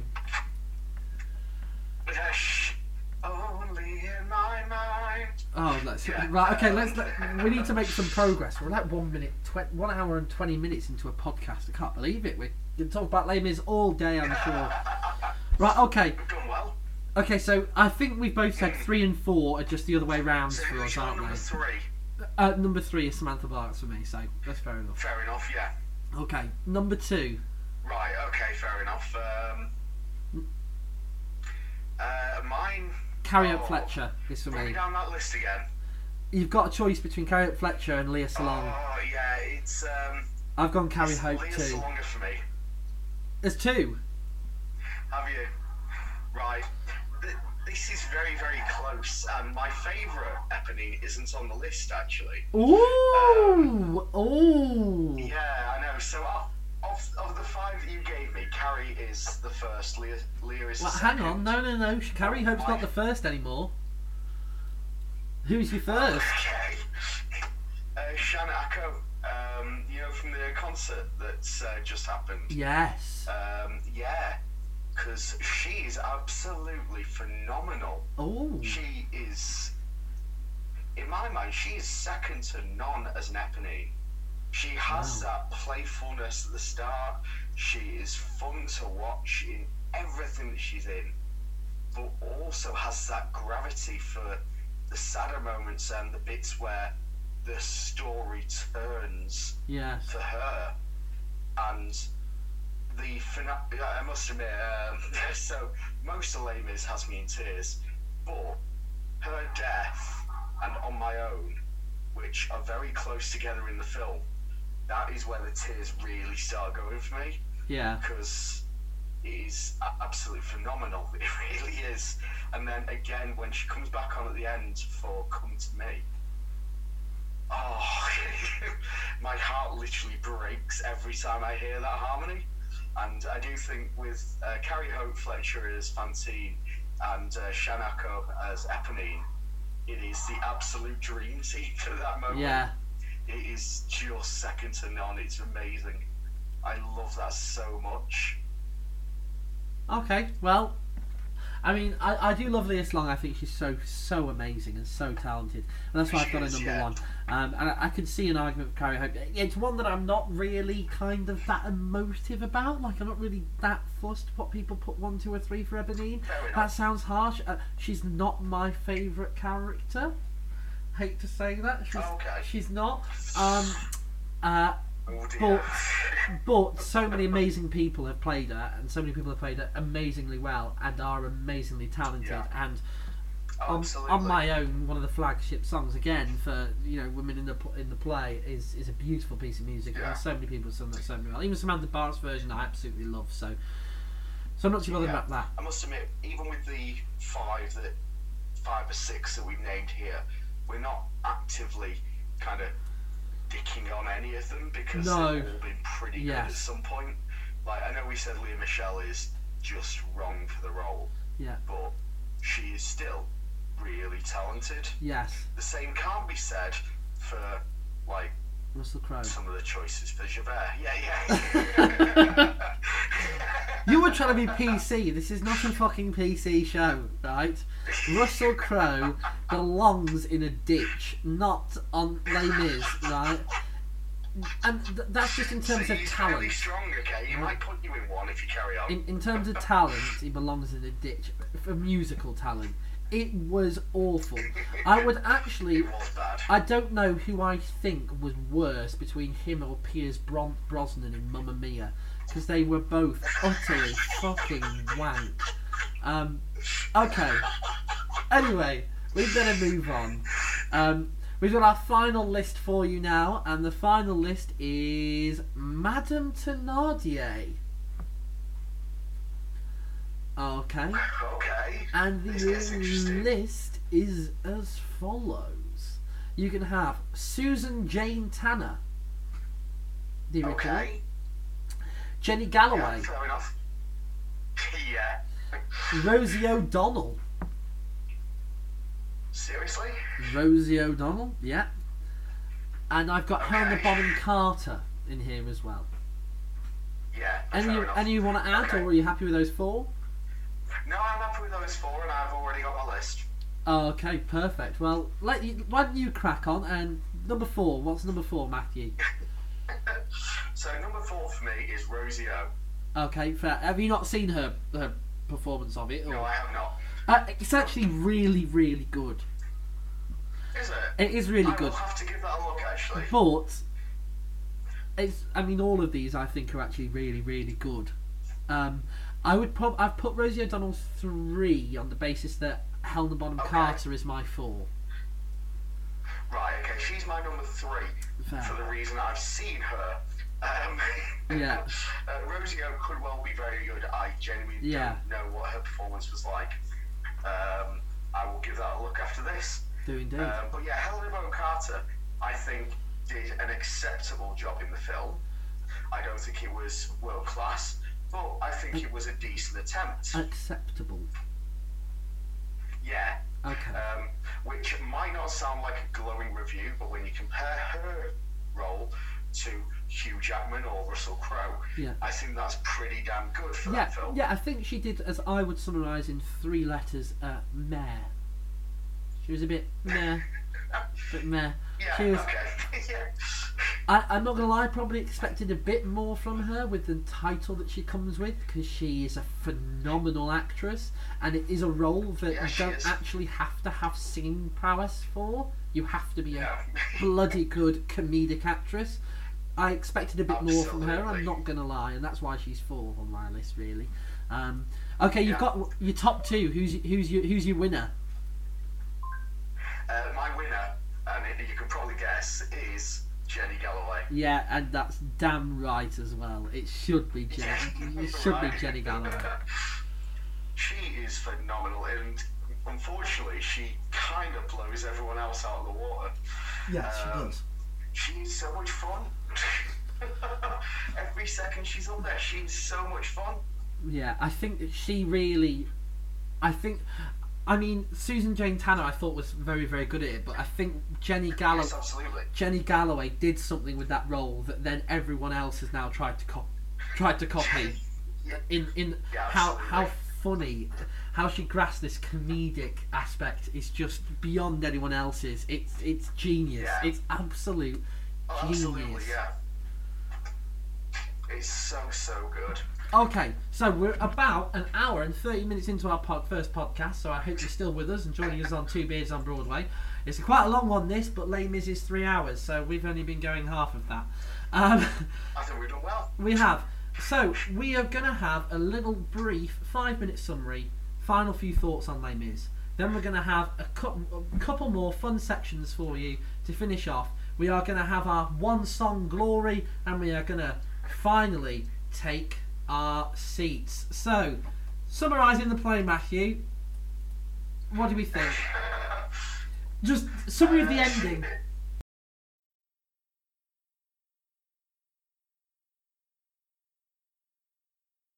So obviously we've talked about um, the opening of the musical, uh, the story of Valjean and the people he meets along his way, but we haven't really got past the barricade. The barricade falls and Sue's re- rebellion fails. Um, they end up dead, all bar Marius, who is injured and unconscious. Valjean takes him away and basically gives him his blessing to marry Cosette at the end.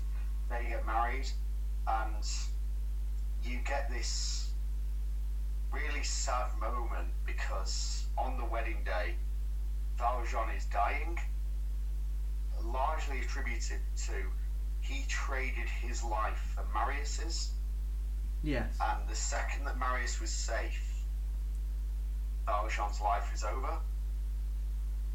So that's how the show ends. it ends with the death bow, and he is taken into God's arms, into presumably heaven. And there you have the people who he met along the way. You've got Fantine, Eponine, you've got the students. They are there singing. Do you hear the people sing at the end? Yes. It is such a heartwarming moment and so, so crushing as you see Valjean in that white makeup and the gown not able to move anymore because he's so weak. Yes. It's a beautiful ending for a beautiful character. Um, I mean, the reason he goes back to the barricade is obviously because he discovers about Cosette's love for Marius, and so he goes to try and save Marius.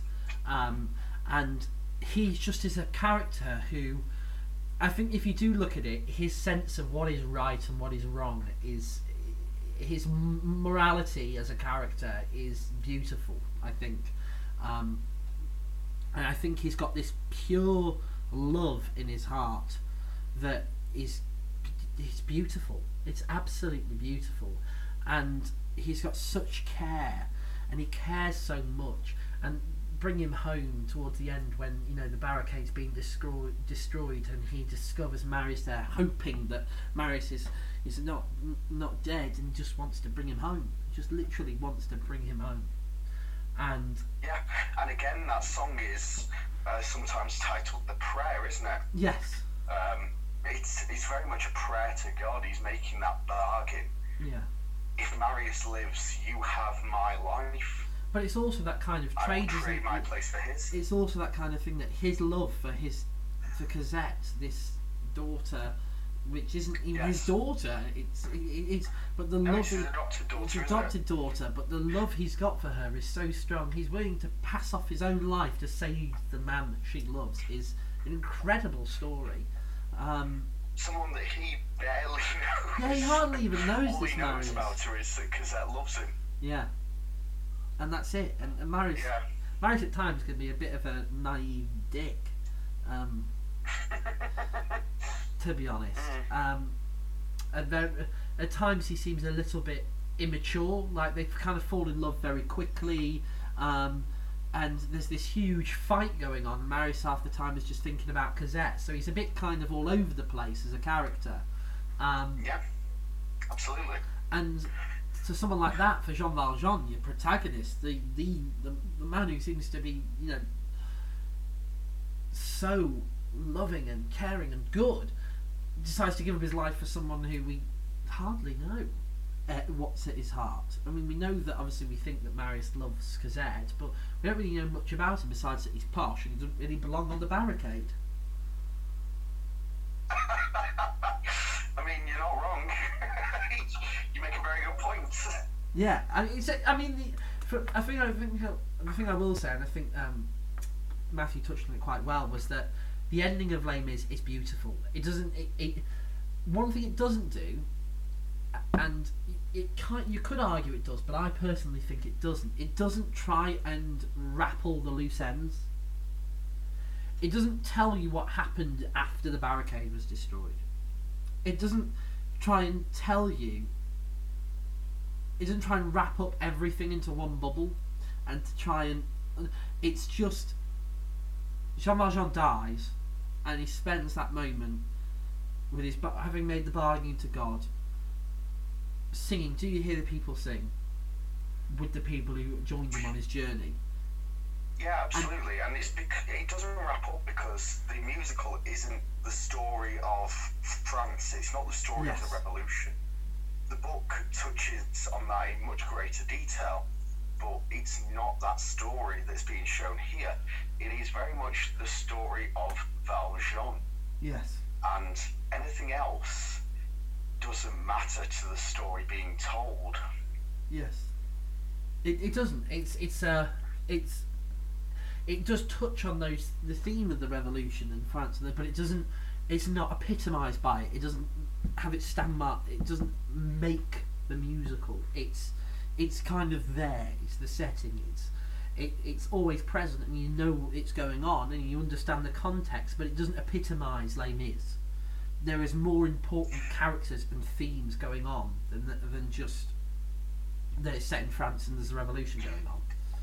Um, yeah, but the fact it does end with "Do you hear the people sing?" I think is really quite important because obviously it's been used in the musical a lot earlier because they're singing about a better life for everyone in France. I personally, and this is personal opinion, think it finishes with that a, because it's an incredibly powerful song, but B, because Valjean has always tried to make the life of the people around him better. Yes. I think that's probably the moral of the story is do whatever you can to make life better for those you care about. I think so. I think that's a lovely summary of Les. I don't think I could have put it in any better words. Oh, thank you. No and problem. then you've obviously got Javert's suicide as well. Um. I mean, right, well, you know, let's talk about a jolly top subject, subject you know, Javert committing suicide. Brilliant. But Javert's suicide is again one of those really powerful, poignant moments in, that I think people can take in any different direction basically in the story, Javert decides he can't rationalize the idea of Valjean being a criminal and a good man. No, he can't understand. And he can't carry on his hunts, basically. Yeah. Um, it's that simple. He is meant to be hunting this man, but he does realise Valjean is a good man, and he really struggles with that concept that the two things are different. He's always seen criminal equals bad. Yes. But here it might actually not. And he does he, he, he can't comprehend the difference. And he doesn't see any way to go on with that. His entire life has been the pursuit of one person. I th- yeah, I think it's as well. Bear in, it's not right. Bear in mind, there's the crucial scene where Jean Valjean lets Javert escape. Javert tries to infiltrate the barricade, yes. and Jean Valjean lets him escape, pretends to kill him, and lets him escape. And no one else knows that he did that, and he he sh- he, he wouldn't kill him. He wouldn't do that. That's unforgivable.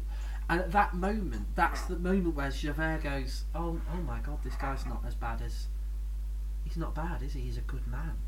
He he wouldn't kill me.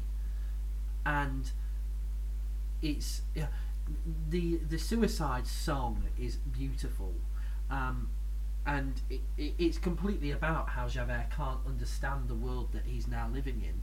But one of the most interesting things I think about this particular piece of music is that the music is almost a mirror image of um, when Who am I? wh- who am I, and also when um, Jean Valjean is in the church, Yes, absolutely. and um, he, and he has nothing, but the bishop shows him forgiveness, and Jean Valjean becomes a better person. Javert, when he's shown forgiveness and he is allowed to go free by Jean Valjean, he does not become a better person. He kills himself. I think it's the idea that he can't understand Yes. how criminal equals good Yeah. as well as equally bad. I think it's that duality that drives him over the edge um, because he is bound by his own moral compass to hunt the man and to track him down and throw him back in prison. But he cannot justify those actions. No.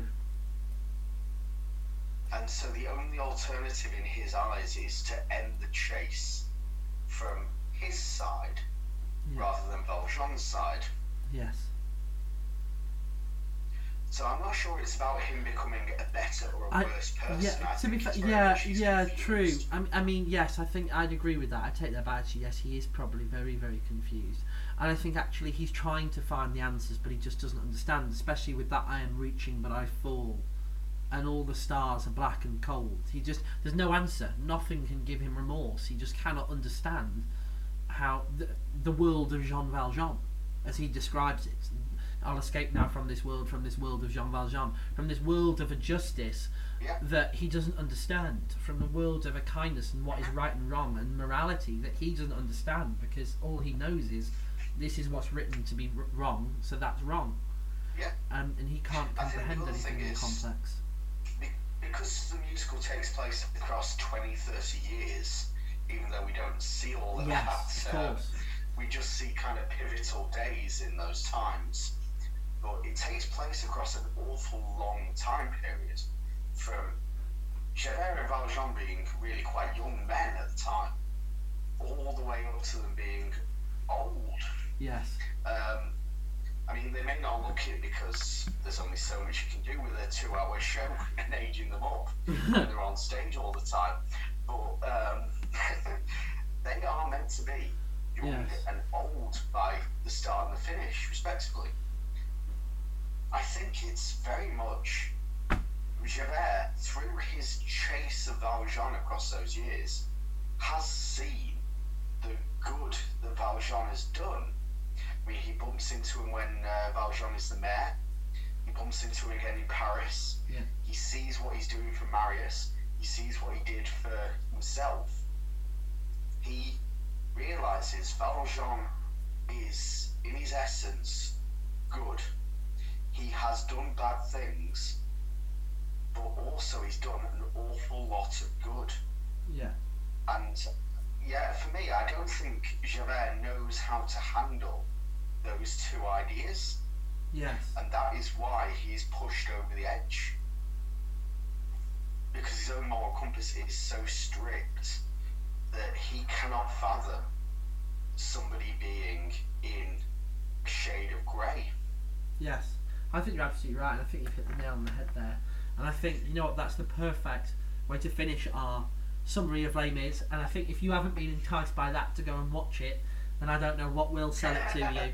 Um, it is clearly, as we've discussed, a play of great magnitude. So many incredible themes run throughout it. So many complex characters. Some incredible music. And I think it's time we do our final couple of fun segments for you at home. Um, we'll be interested to hear your take on these. Starting off with our segment called One Song Glory. We don't have a little theme tune for this yet, though, so it's just, you know, as the other ones do. But it's called One Song Glory, uh, which is the title of a song from Rent, if you didn't know. Bonus point if you got that right. Um, and One Song Glory is our segment where we name our favourite song from the play. and we have been I'm thinking about these, Chris go first. and apparently I am going first. Okay, sure. You Um, absolutely are. my favourite mo- song is ABC, the cafe scene. Oh, yeah. That is my Okay, favourite scene, and it's the moment where he comes in and goes, Lamarque is dead. I put that in the quiz because I love that Yeah. scene.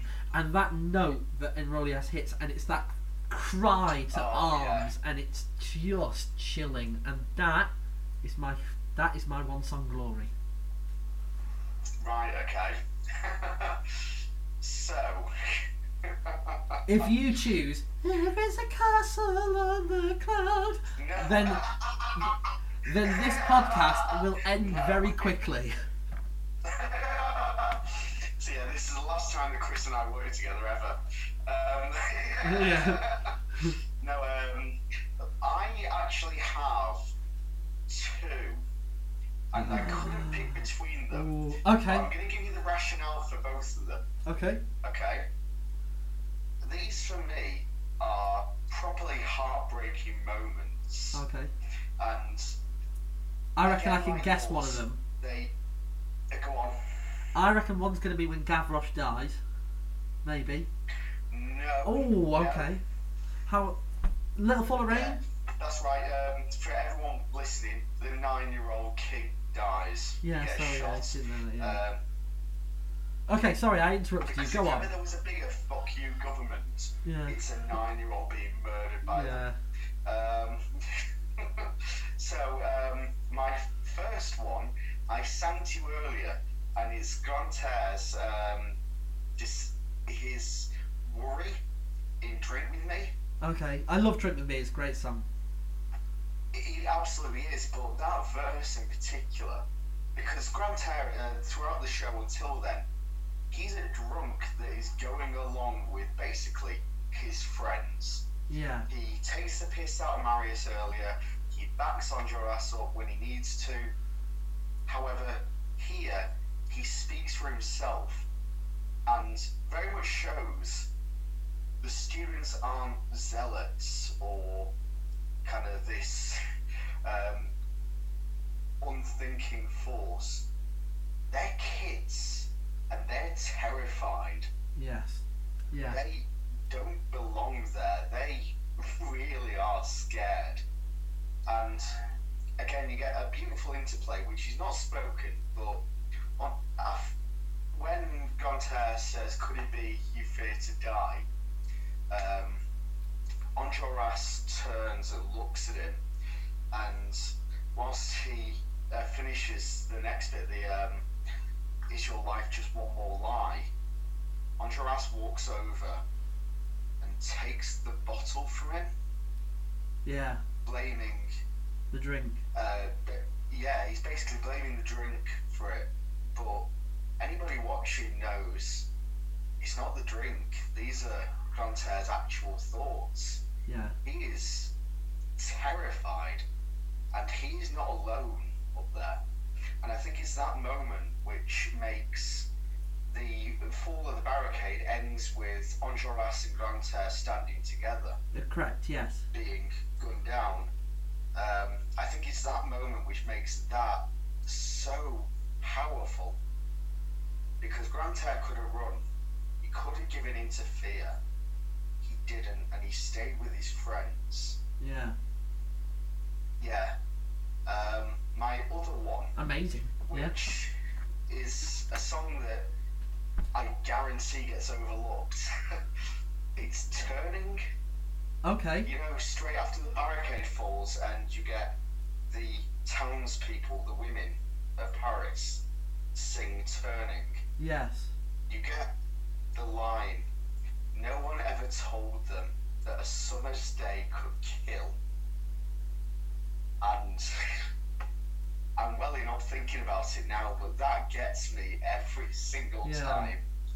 Um, I think that is such a beautiful moment, and it's very much their deaths were a if the people of Paris had rallied round them, then the students would have won.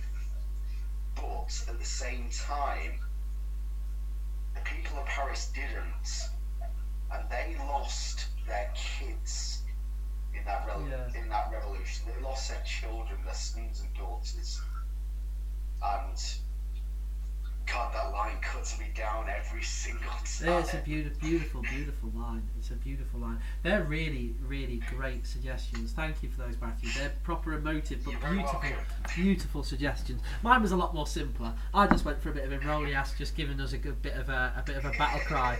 Um, but I love that. But there is so many emotional moments that you could have picked from, and those two are very small but beautiful scenes and well chosen by Matthew.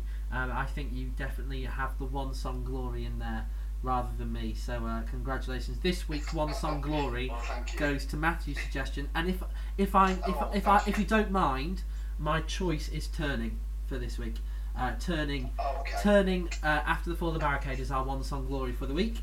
Okay, Yeah. and next week in our next musical uh, next musical we will choose a one song glory uh, for that for that show. So if you're going to listen to one song from Les Mis, our choice is Turning. There you go. Um, so we're moving on to our final segment. All has been said and done. The podcast has been running for a rather long time now. If you're still with us, thank you very much. This is Two Beards on Broadway, and we're going into our final segment, which is Take Our Bye.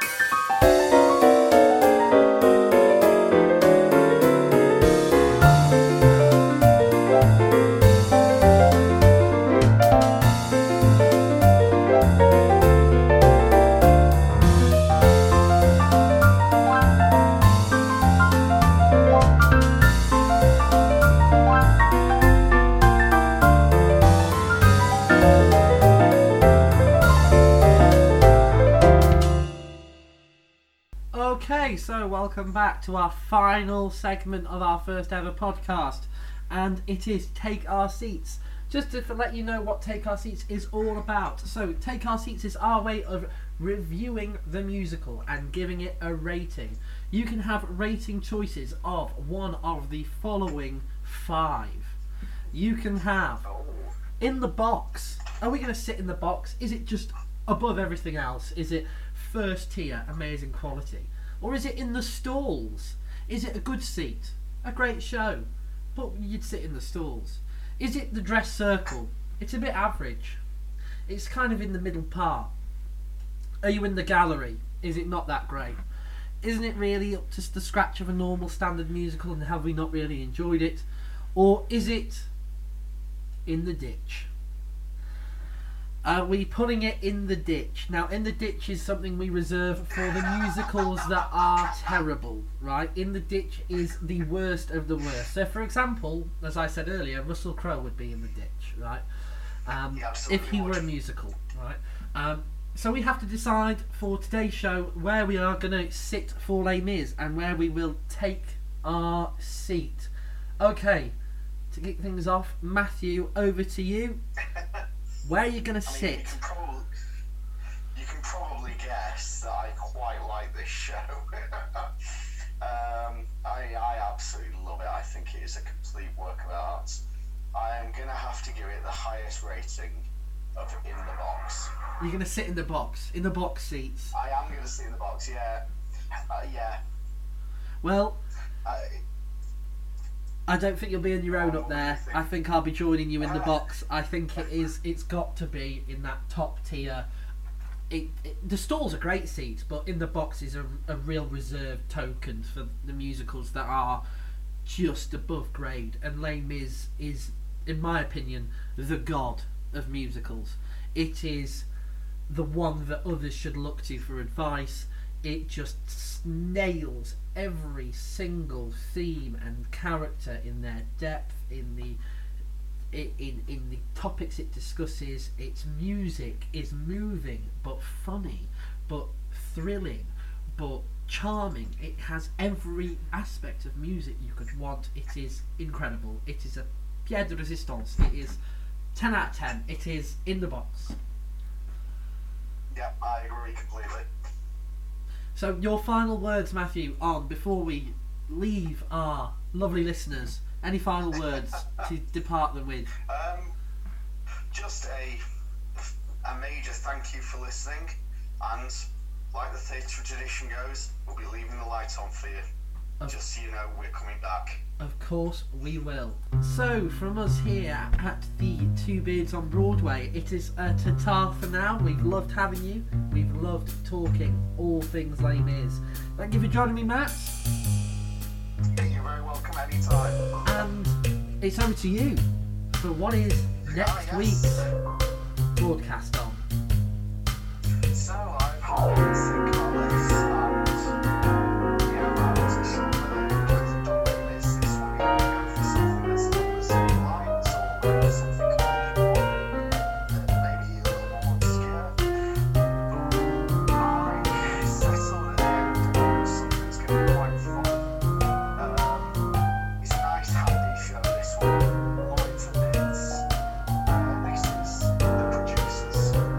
producers. Okay, great shout. So next week we'll be talking all things the producers. Thank you once again for tuning in. We will see you next week. It's a goodbye from me.